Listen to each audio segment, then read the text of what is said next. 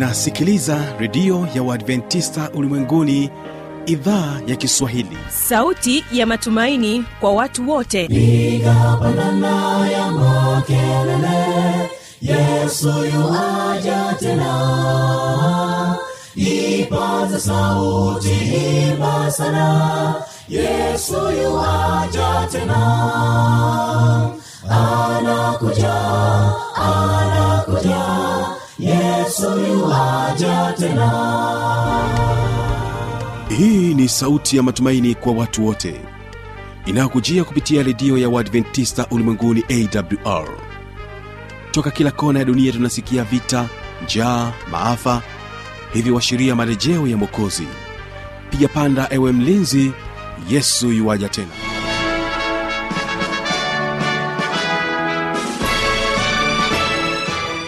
hujambo na karibu katika matangazo yetu siku ya leo. Unaendelea kutegea sikio idhaa ya kiswahili inayopatikana katika masafa mafupi ya mita bendi 25 lakini pia tunapatikana kupitia tovuti ya wwwawrorg kumbuka pia unaweza kusikiliza matangazo yetu kupitia redio wa shirika rock fm kutoka jijini mbeya pamoja na morning redio kutoka jijini dar es salaam.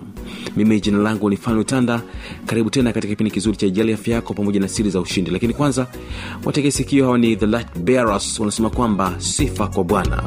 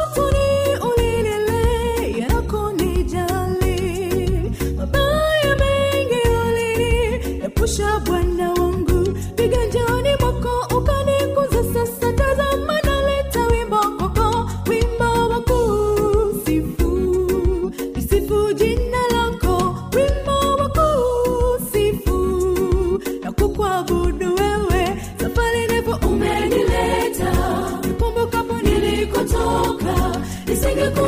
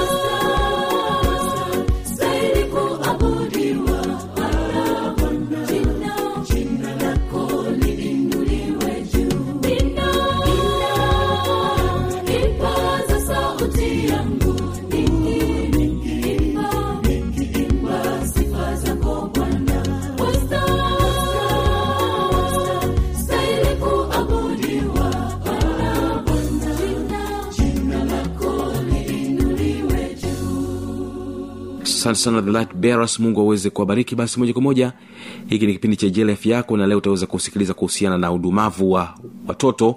Hapa utakuwa naye dr shida biseko pamoja naye habi mshana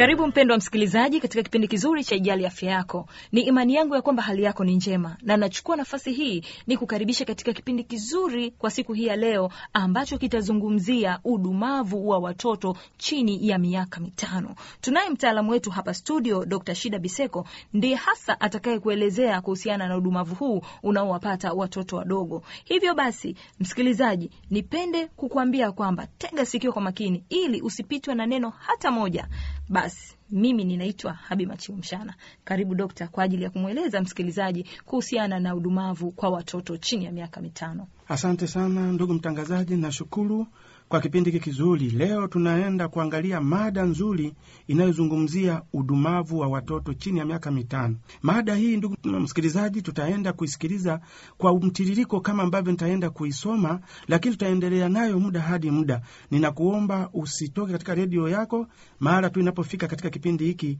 cha afya yako. A, mada hii tunaenda kuangalia sababu zinazoweza kufanya uh, watoto waweze kuwa na udumavu.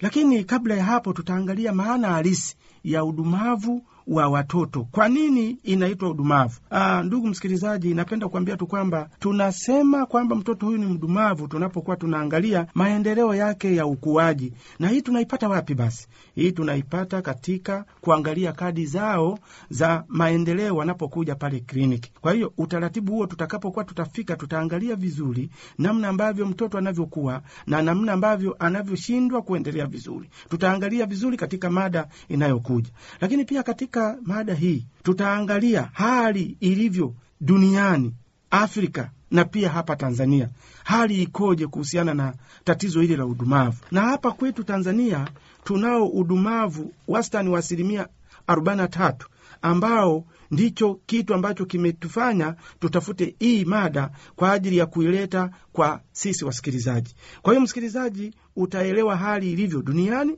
Afrika na hapa Tanzania, na hii yote tutataka kujua kwamba sisi tukoje. Katika Tanzania tunayo mikoa, tutaiona mikoa inayoongoza, mikoa ambayo hali ni mbaya, na mikoa ambayo pia inaelekea katika hali hiyo. Kwa hiyo tutajifunza vizuri kuona, je, mkoa wako huko katika hali gani, katika hali ya hii ya tatizo la udumavu wa watoto chini ya miaka mitano. Lakini pia katika mada hii tutajiridhisha zaidi kuangalia hali ya watoto wanavyoonekana kiumri na kiafya kuanzia ziro hadi miaka kumi na tatu. Tutaangalia kwamba hawa watoto wanatakiwa kuwa na afya kiasi gani na umri kiasi gani, ili kusudi tujiridhishe kwamba hawa kweli wako katika hali ya udumavu. Kwa hiyo tutaangalia hali za watoto, tutaziangalia katika mtindo wa kujifunza zaidi. Lakini pia katika mada hii tutaangalia sababu zinazopelekea watoto hawa kuingia katika shida au tatizo hilo. Sababu ni nini? Kwa nini hali ya udumavu hapa Tanzania imekuwa ni kasi na ni kubwa? Nini kinachoelekea? Ndugu eh, msikilizaji, tutakapokuwa tumefikia uh, kutaka kujua sababu, pia tutaomba uweze kuwa karibu, ili huenda wewe na familia yako, wewe na watoto wako uweze kuepuka uh, kile ambacho kinasababisha jamii nyingi ya watoto wetu kuwa katika tatizo hilo. Na hapa tutaangalia katika hali ya kifamilia.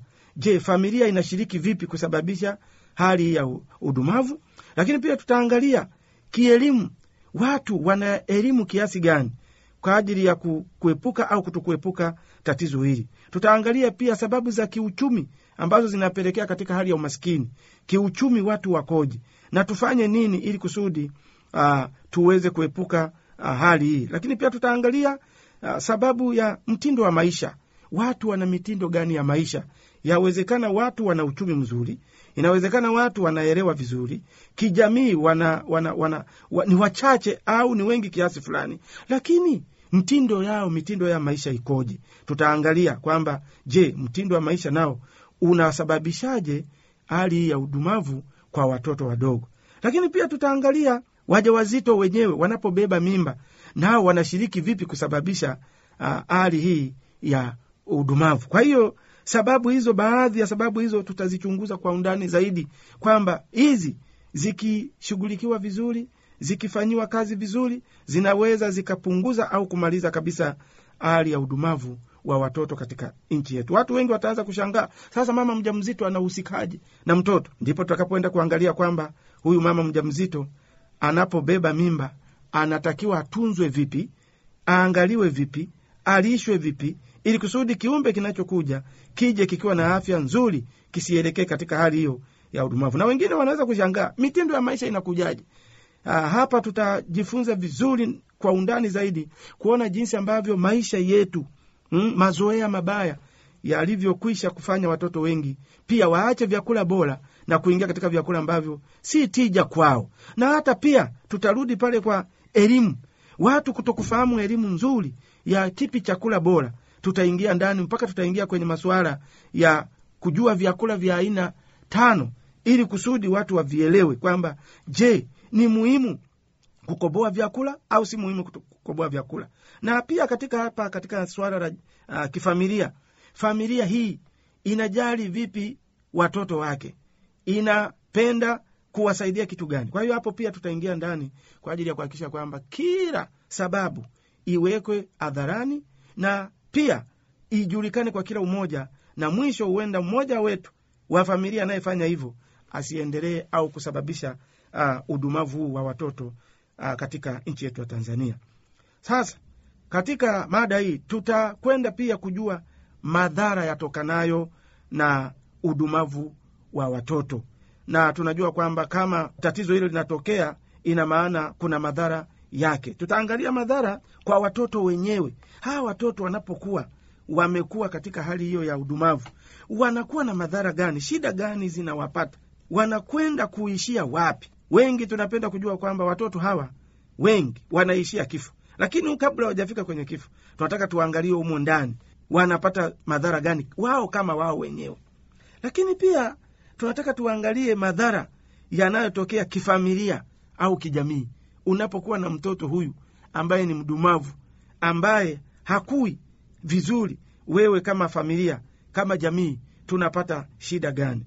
Madhara gani tunayapata? Lakini pia tutaangalia ni madhara gani yatapatikana kwa taifa kama taifa la tanzania pia katika kama taifa kama ulimwengu. Tutaangalia madhara hayo kwamba kutokana na udumavu huu wa watoto watoto wenyewe wanakuwa na shida gani na wanaishia wapi? Kama familia au jamii wao watadhurika kiasi gani kutokana na kuzalisha watoto hawa wenye tatizo hili la udumavu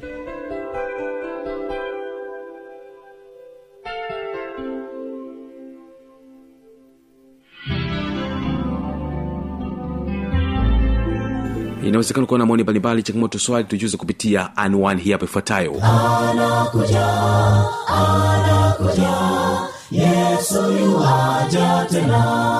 Na hii ni awr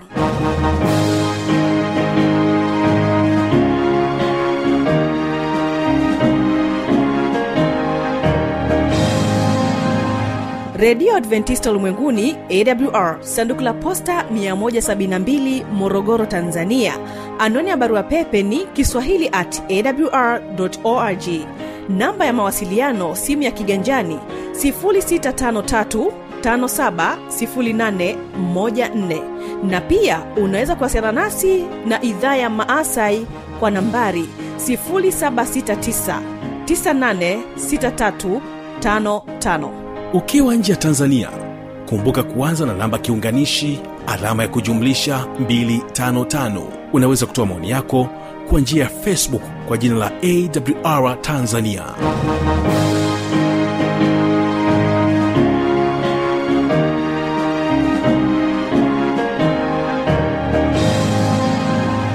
unaweza kutoa maoni yako kupitia facebook kwa jina la awr tanzania. Karibu tena katika kipindi kizuri cha siri za ushindi na hapa tutakuwa naye kibaga mwaipaja na akiwa na ushuhuda kutoka kule umasaini. Karibu uweze kumsikiliza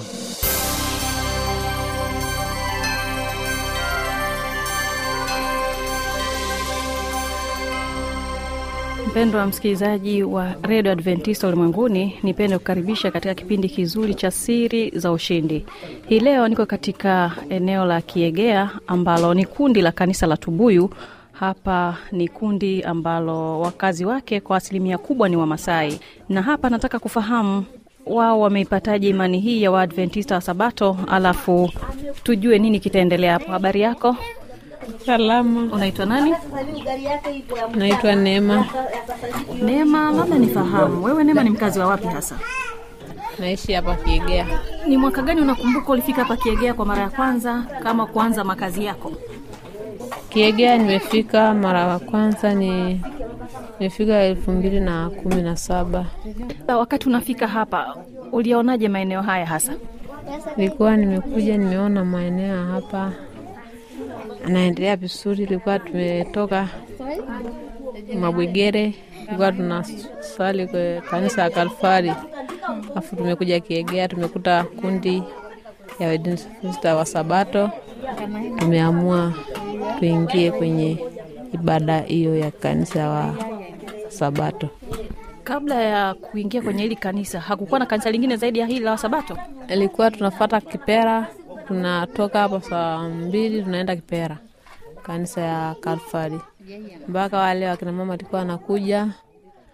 Ah, wainjilisti wamekuja kuleta effort na tumeingia tumeingia hapo, tumesikiliza neno lote ya mahubiri, wametugusa, ndio tumeingia kwenye Sabato.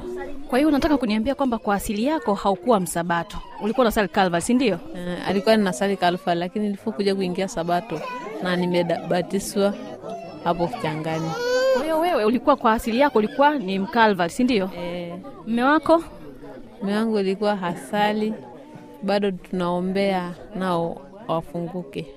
amina. Sasa nifahamu neema kama unavyosema wewe haukuwa msabato ulikuwa mkalvari na ulikuwa unatoka kiegea kwenda kipera kutafuta ibada lakini wakati huo ikiwa ni calvary. Na unasema kwamba mlipata imani ya kisabato baada wa Sabato kuleta mkutano wa injili ndipo ukaamua kubatizwa na kuwa msabato. Nifahamu sasa mume wako yeye ulipochagua kwamba sasa baada ya kusikiliza neno la mungu ukaamini ukaamua kubatizwa alijisikiaje au ulikuambia nini baada ya kumwambia mimi mume wangu nataka nibatizwe sasa hivi Ah, akakubali, ila anaona tu, ni mvivu tu, lakini moyo wake wanapenda kanisa. anapenda kanisa Saa zingine ukiomba sadaka atakupa watoto, kama mfano watoto wakija kanisani baada hana sadaka, wanaongea kwani useme sadaka. Kwa hiyo ndio bado tunaendelea kuombea ifunguke aje, kwa sababu moyo wake anataka kanisa, ila baada hawezi kufika. Unafikiri ni nini ambacho kinamzuia yeye mume wako kushindwa kuja kanisani? Kama unasema kwamba mkija kanisani anawapatia hela ya sadaka kama watoto wana sadaka anawapatia sadaka alafu yeye haji kanisani. Lakini anatamani nyinyi mwendelee kuwa kanisani na wakati huo anawachangia hata kwa kuwapatia sadaka. Unafikiri ni nini kinachomzuia yeye asiwe msabato? Imefungwa tu na shetani, ndio maana tunaombea hiyo majaribu yote yaishe, ifike kanisani, kwa sababu imani ya Mungu imesha pona. Na msikilizaji hili ni eneo la wazi. Kama unavyosikia baadhi ya watoto hapo wanalia kidogo na hapa ni eneo la kanisa. Kama nilivyokwambia hili ni eneo la asili ya wafugaji kwa hivyo basi unaweza ukayapata mazingira yao ukajua ni namna gani basi ambavyo unaweza kupata moja kwa moja sauti zao na ukasikia. Lakini kikubwa tunafahamu tu ya kwamba ni namna gani ambavyo huyu mwenzetu neema ameweza kupata imani yake hii ya waadventista sabato kama mfugaji na anatuambia kwamba kwa asili yake yeye alikuwa anasali calvary. Na hivi sasa amepata neno na ameamua kubatizwa amekuwa msabato. Lakini nataka kufahamu tu kwamba kwa nini mume wake hasali? Ameniambia kwamba ni shetani tu amemfunga lakini wewe kama mke najua kwamba una nafasi ya kuweza kumsaidia mume wako aweze kuingia na yeye kwenye imani yako ambayo wewe unaiamini pengine wewe kama mama sasa au kama mke una mchango gani kuhakikisha kwamba siku moja mume wako na yeye anakuwa msabato kama wewe Taingia tu kwenye maombi ya kufunga na kuomba. umesha kufunga na kuomba kwa ajili ya kumwombea mume wako mara ngapi Kwa sababu nimeombea mara kama mara tatu hivi. Ndo umemwombea ili aweze kuwa msabato E, nilipokuja kuingia kwenye msabato nimeombea kama mara tatu kufunga na kuomba. lakini unaamini kwamba maombi yako mungu atayasikia na siku moja mume wako atakuja kwenye kanisa lako Ndio, na naamini kabisa, naamini nikifunga na kuomba, ntaamini anakufika tu.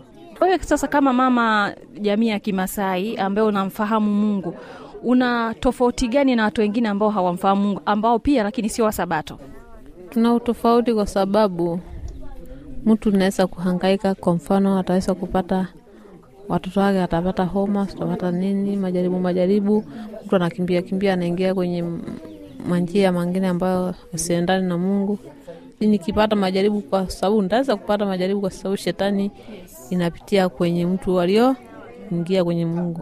Sasa nikisha nikimwona tu ndaingia kwenye kufunga na kuomba, nikiomba na ndaona imani yangu inarudi na ntapata usima na wanangu ntapata usima na, na ng'ombe zangu.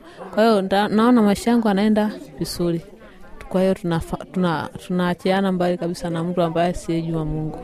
hiyo ndio tofauti kubwa ambayo unaiona ambayo na mimi nakubaliana naye kwamba kwa kweli mtu anayemfahamu mungu kama ulivyonieleza yeye hategemei sana kwa waganga ili kupata kila anachofikiri kwamba ni sahihi kwake kukipata sasa wewe kama mama hebu niambie una mipango gani kuhakikisha kwamba imani hii ambayo umeipata na wengine ambao hawajaipata basi angalau kupitia wewe waweze kuipata Nataka tu nimwombee waweze kupata na ni- nihubiri aweze kufunguka naye. ubarikiwe sana neema Amina. labda neno moja kwa msikilizaji ungetamani kumwambia nini neema Natamani kumwambia tu mwenzangu, njoo kwa Mungu, kwa sababu njia ya Biblia atatusaidia. Na kama una chuki na mtu, kama una roho mbaya, kama utaona, yani ukiingia tu ukisikisa tu neno la Mungu, utaona tu roho yako inafunguka na utapata amani na utakuwa mpendo wa Mungu. Kila mtu utakuwa unapenda kila mtu. ubarikiwe neema lakini kabla sija kuacha hapa kuna swali moja ambao nataka nisiondoke kukuacha wewe bila kukuuliza umeniambia kwamba mme wako na yeye anatamani lakini ni shetani tu kama kamfunga ndio maana hajafika hapa. Lakini unajisikiaje wewe ukiwa na siku moja na mme wako kanisani amekubali kuwa msabato na mnakaa wote kanisani? Unahisi kwamba nini ambacho kinapungua ambacho hukipati kwa kutokwapo kwake yeye kanisani ambacho akiwepo sasa utaweza kukipata kwa uzuri wake? Yaani nikifika naye kanisani na, na, yani nitaona amani kabisa kama Mungu amenishukia mpaka